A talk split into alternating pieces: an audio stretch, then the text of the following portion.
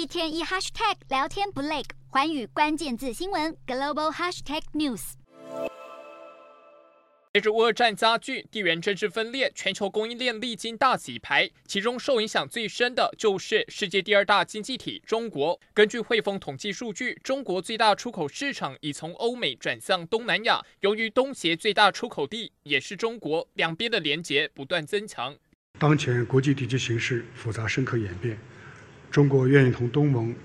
珍惜双方合作取得的丰硕成果。据统计，中国对东协成员国的出口额已飙升到每月近六千亿美元，远高于对美国的五千三百二十亿美元和对欧盟的五千四百四十亿美元。随着全球两大经济体渐行渐远，中国上半年对美出口额也被墨西哥和加拿大超越，失去美国最大进口来源国地位。当前美方在谈论中美关系时，言必提竞争，